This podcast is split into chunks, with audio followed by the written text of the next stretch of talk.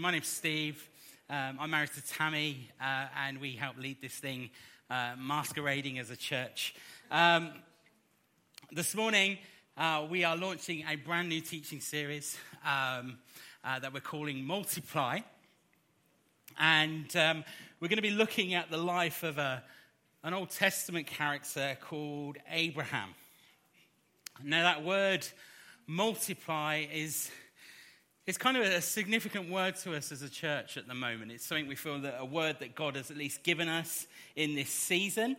And um, as we've been saying for a number of months now, that we believe God is inviting us to continue to be a growing, developing church. Um, but actually, we want to grow. We don't want to grow just through addition, um, but actually, there's an invitation to grow through multiplication, to continue to to multiply. You know, throughout the scriptures, um, when God's hand is in something, multiplication uh, becomes the norm.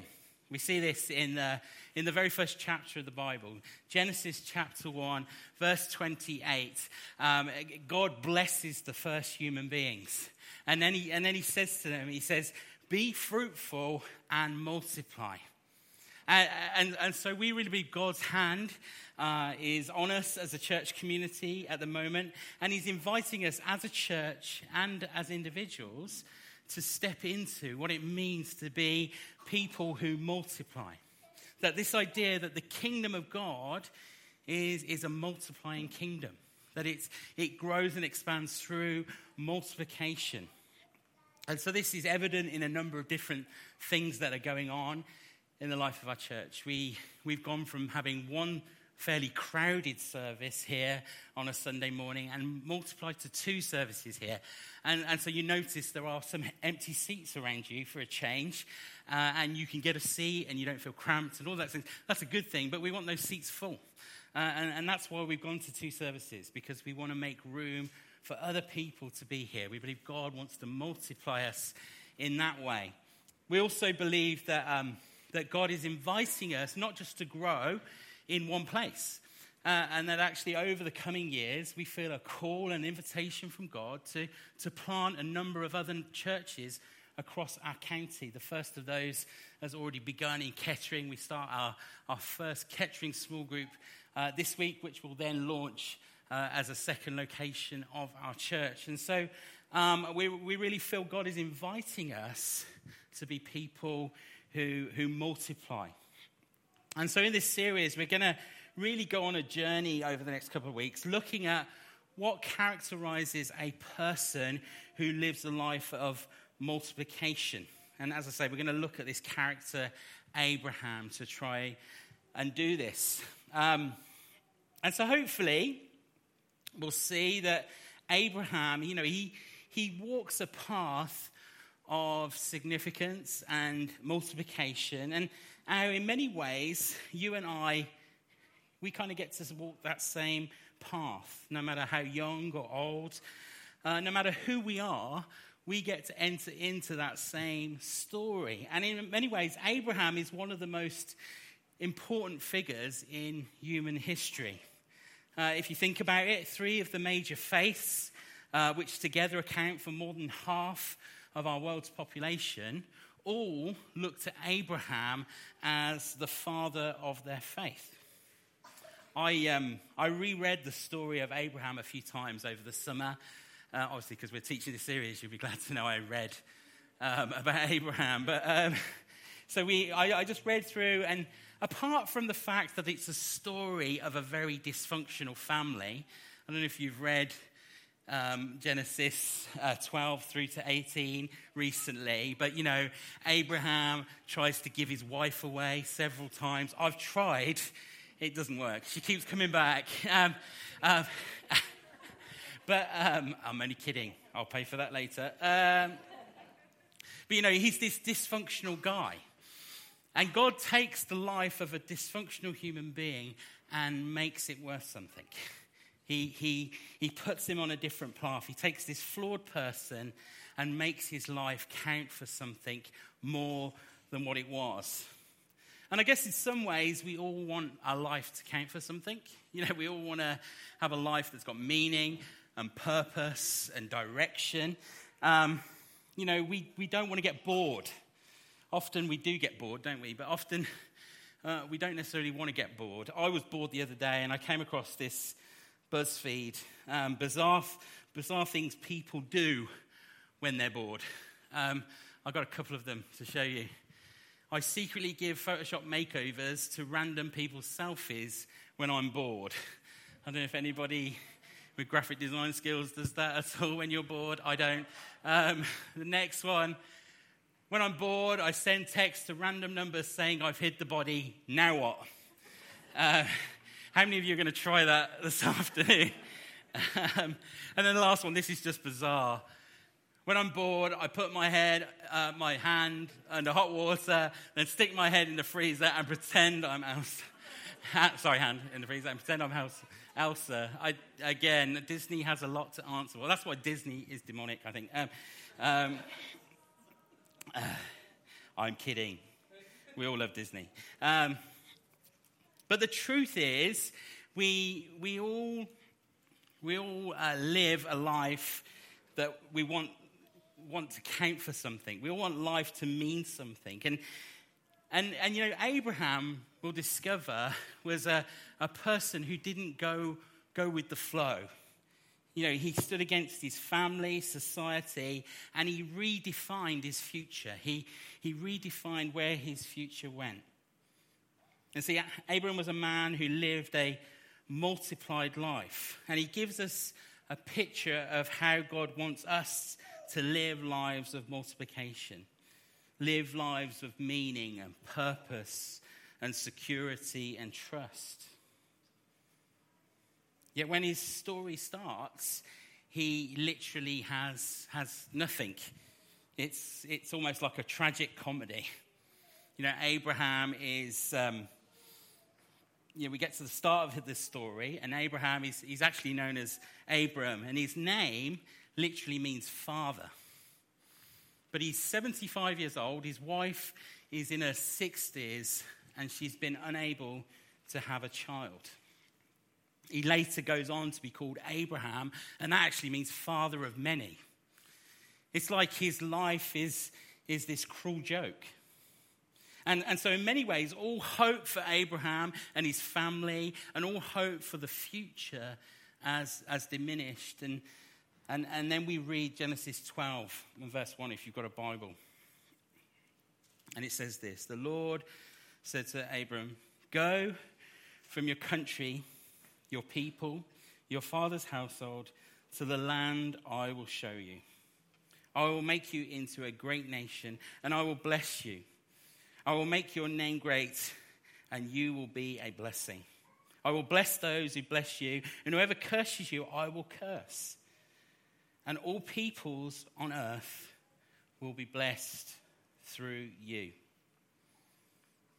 So, in the midst of a hopeless situation, God calls a man who barely knows who God is, a man who is childless, a man who has a wife who's unable to have children, and he, he says to him, I'm going to I'm going to make you a great nation of people.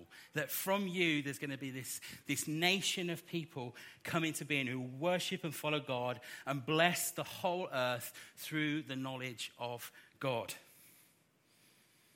And you see, that promise that God made to Abraham is also a promise that we get to enter into. And you see, to make a, a long story short, uh, one of the descendants of Abraham is Jesus. And, and Jesus enters the world and he offers salvation to the whole world. Uh, and those of us who are in Jesus, those of us who are in Christ, have been commissioned to go and take his good news, take his story to all the families of the world. That's the task that we've been given. And, and, and so the, the call that God placed on Abraham, not only does Jesus extend and fulfill and bring into being, but we also get invited into it as well that we become part of the outcome of this story that we're reading about. And so as we as we lean into this story and think about what multiplication looks like in our lives, in our church community, I want to start by just thinking about three questions that might present themselves to us as we look at the life of this character, uh, Abraham. And, um, and, and, so the, the first question, you know, if we're going to live lives of multiplication, if we're going to, you know, lean into what God has for us, the first question is, am I really following God? In other words, who's really in charge of my life? Me or God? Who's in the driving seat? It's, um, it's kind of interesting to note that God commands Abraham, but initially it's, it's an open ended thing. Go to the land, and I'll show you later. God says, Go, and Abraham says, Where? And God says, I'll show you later. God says, I'm going to give you a son. Abraham says, How? And God says, I'll take care of it. Just trust me. John Calvin, the, the famous reformer, he summarizes God's call to Abram like this He says, Just close your eyes and take my hand. Isn't that great? You know, this summary of all that God wants to do. He's just saying to Abraham, just close your eyes and take my hand. And Abraham's like, but God, what about, or how about this? And he's like, Abraham, just close your eyes and take my hand. Just trust me. But if we're honest, we're not all that good at wanting to do that, are we? You know, when God says, just take my hand, you can trust me, we, we, we, we don't always like to do that. You see, when we consider following God, when we consider surrendering um, ourselves to Him, we want to know what God wants to make us do. Anybody else like that? You know, God's speaking, but I want to know what it is. Because if I don't know, what if He makes me do something I don't want to do? What if He makes me be a missionary or something like that? Or, you know, what if um, what if I end up moving to a certain part of town that I don't want to be in? Or, or what if the thing that God calls me to actually it interferes? It becomes an inconvenience. It doesn't, it doesn't fit with my plan. You see, for many of us, we want to follow Jesus without getting out of the driving seat. But the reality is, is that's probably not possible. It's probably not a reality. That, that, that can't happen. You see, God isn't some kind of onboard navigation system where He makes a few suggestions and you can take it or leave it. I don't know if you do this, but you know, um, in the olden days when sat navs didn't know where you were, I used to try and beat my sat nav home. Anybody else have done that? You know, you kind of, sat nav says you're going to get home at 10. I'll be like, no, I'm not. 9.50. Um, you know, you try and beat it home. Or, or the sat nav says turn left, and you're like, no, I'm going straight over. Um, and what the sat nav does is it recalculates. Because you haven't listened to it, it recalculates your journey. But actually, God doesn't, God, God doesn't function that way. You know, when, when God invites us to come towards Him, He says, It's my way. This is, this is, it's my way. This is the way I want you to go. He doesn't sort of say, Oh, if that's, if that's not convenient to, to you, I will recalibrate for you. I'll, I'll give you a different option. You see, when, we, when God invades our life, it's total surrender on our, our behalf. We're the ones who are surrendering to Him when we invite him into our lives, he's the one in the driving seat. He becomes the owner of the car. And you see, following God often means venturing into the unknown, not fully seeing the whole picture. And I guess the challenge is, is are we willing to say yes give, our, give God our best yes without knowing what the outcome looks like, without knowing exactly where it is He's, he's going to lead us to. Are we ready for that? Are we ready to follow regardless of the outcome? So that's the first question. Are, am I following? The second question is where is my security?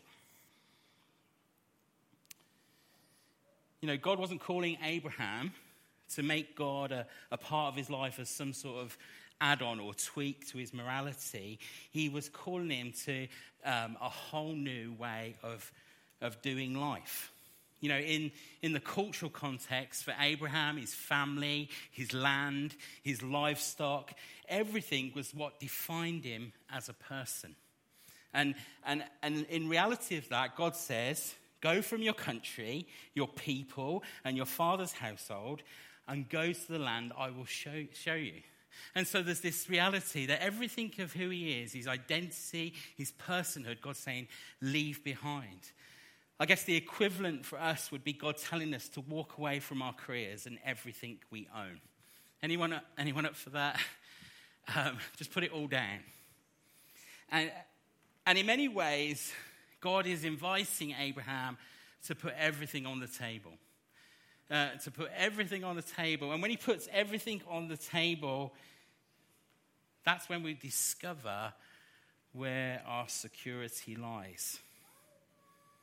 You see, following God is not just an add on to our lives, it's not just a, a little tweak. It, it actually means surrendering to Him, actually means giving Him complete ownership and complete trust. Trusting Him for our future. And trusting that when we take His hand and we let Him lead us, actually everything is going to be okay. It's going to be okay. See, all of us have things that we depend on, don't we? Things that we place our security in. Most of the times, they're really good things careers, financial stability, education, family. They're all things that give us a sense of, of security. But when those good things um, that we, we can put our complete trust in, um, kind of take precedent in our lives, there, there is this reality that we can miss the things that God invites us into because our security is found elsewhere. And, and, and, and so we can miss what God has to offer. And often trusting God, trusting God for multiplication, trusting that God's going to do more in our lives uh, beyond what He's done now, actually means putting everything on the line putting everything back on the line and saying, okay, God, I've seen everything I've done so far, and I'm going to risk it all for what's next. John Wimber, who was the, the kind of founding leader of our family of churches, he, he said this. He says, Remember, the economy of the kingdom is simple. Every time we come across a new threshold, it costs us everything we now have. Every new step may cost us reputation and security that we've gained up to this point. It may even cost us our whole lives. And you see, when we, when we choose to lean into what God's got for us next, it does cost us everything. We, we have to put it all on the line again and say, okay, God, it's over to you. Here's to the next chapter. Here's to the next thing. And you see, trusting God, trusting Him for our security, trusting that, you know, He's in control uh, in the next season requires something, I believe, that, that means we, we need to reassure ourselves and have a fresh revelation that God is good. That He's good and He's good all of the time. In the, in, in the uh, Chronicles of Narnia, in the, the, the um, you know, the series of stories by C.S. Lewis. And in the, in the, in the second book, The Lion, the Witch, and the Wardrobe, uh, Susan is going to meet Aslan for the first time. Some of you might remember the scene. And, and she asks a very intuitive question. She says, Is he safe? Is he safe? This Aslan, is he safe?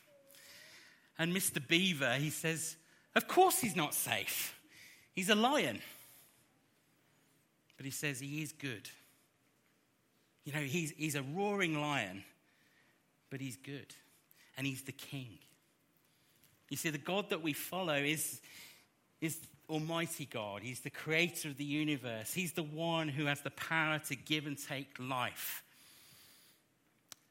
And yet we know he's good. He's good, and He's always good.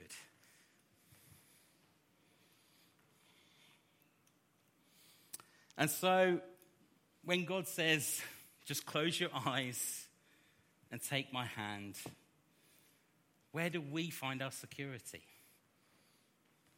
You know, when, when, when, God's, when God invites us to take a step into something we've never taken before, where do we find our security there?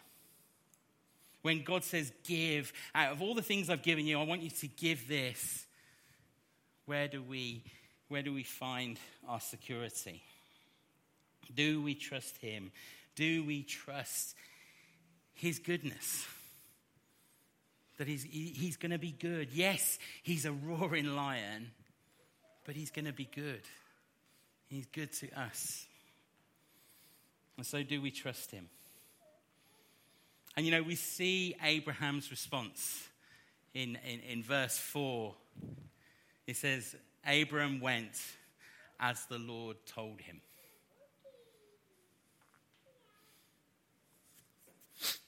You know, Abraham saw what was on offer, he saw the conditions of the offer, and he was obedient. He responded, and he went and did what the Lord said.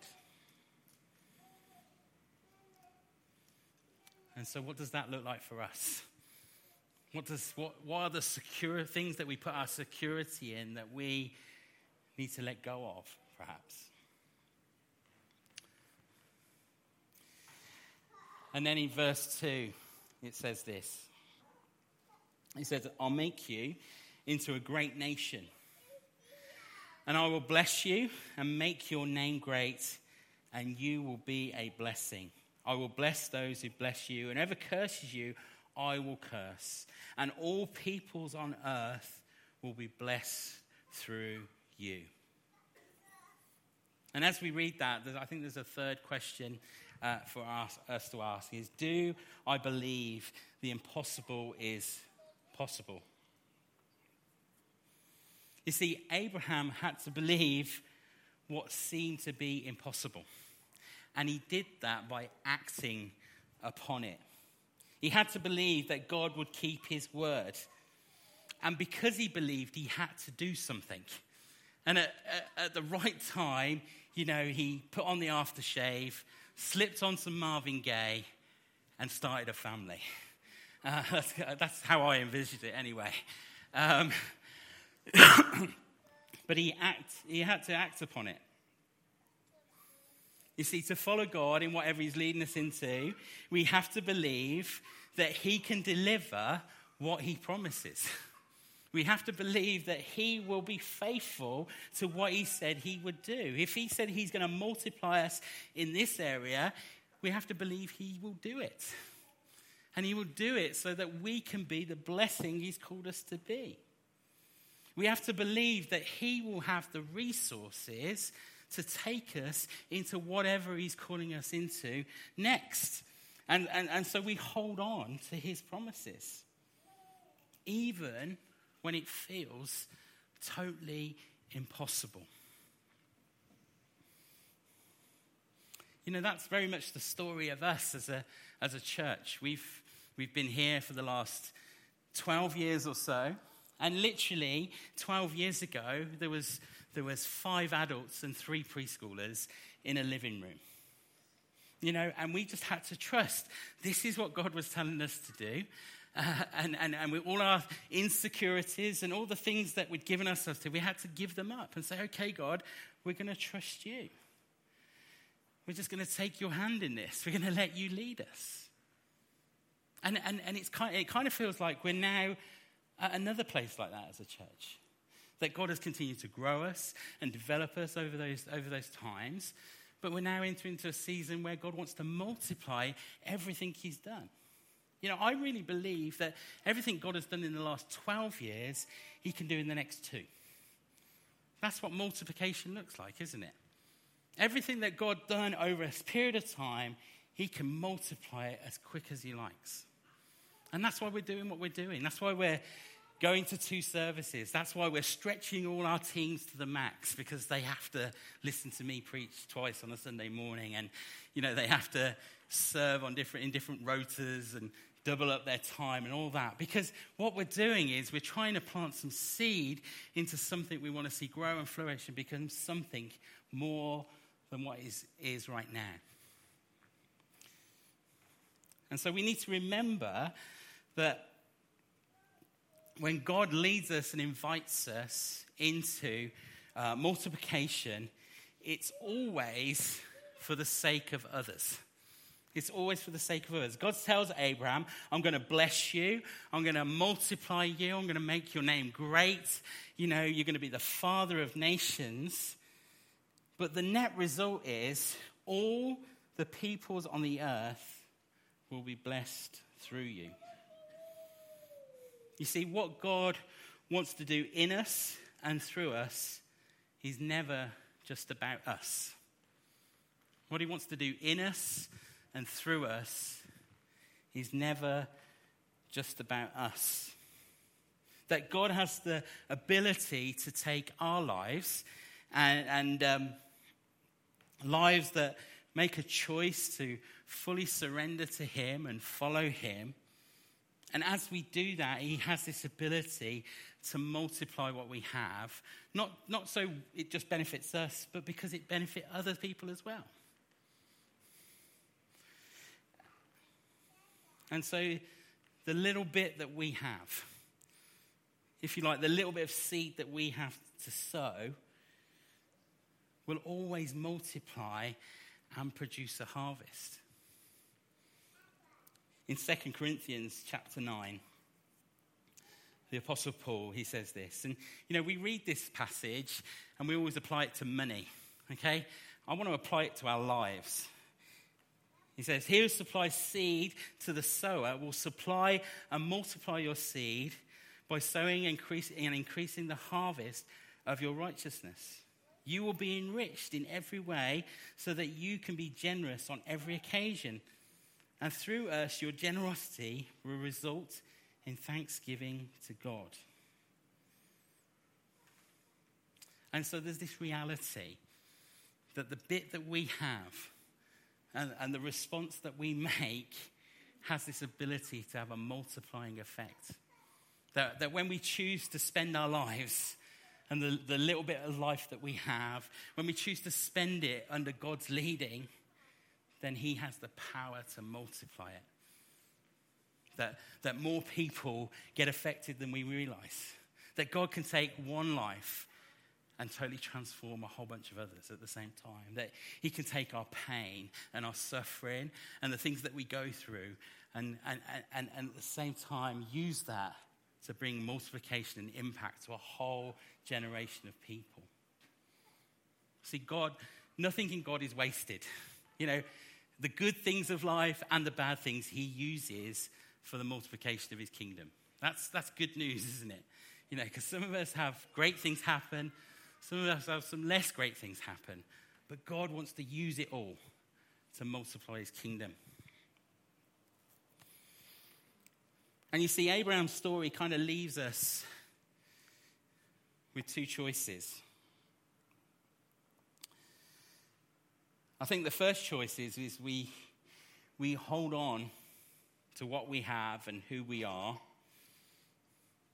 and we settle for mediocre, empty lives. So we could do that. that that's one choice. The other choice is, is that we, we offer with, without restriction to God what we have and, and who we are. And as a result, God see, fill our lives, but also fill the lives of others around us because of the choice we make, because we choose to, to spend ourselves in that way. That we want God to bless us. We want God to bless our church community. We want God to, to bless the lives of those that make up this church family so that we can be a blessing. So that we can be a blessing to our city, to our county, to our region. So that we can see God do far more than we could ever imagine.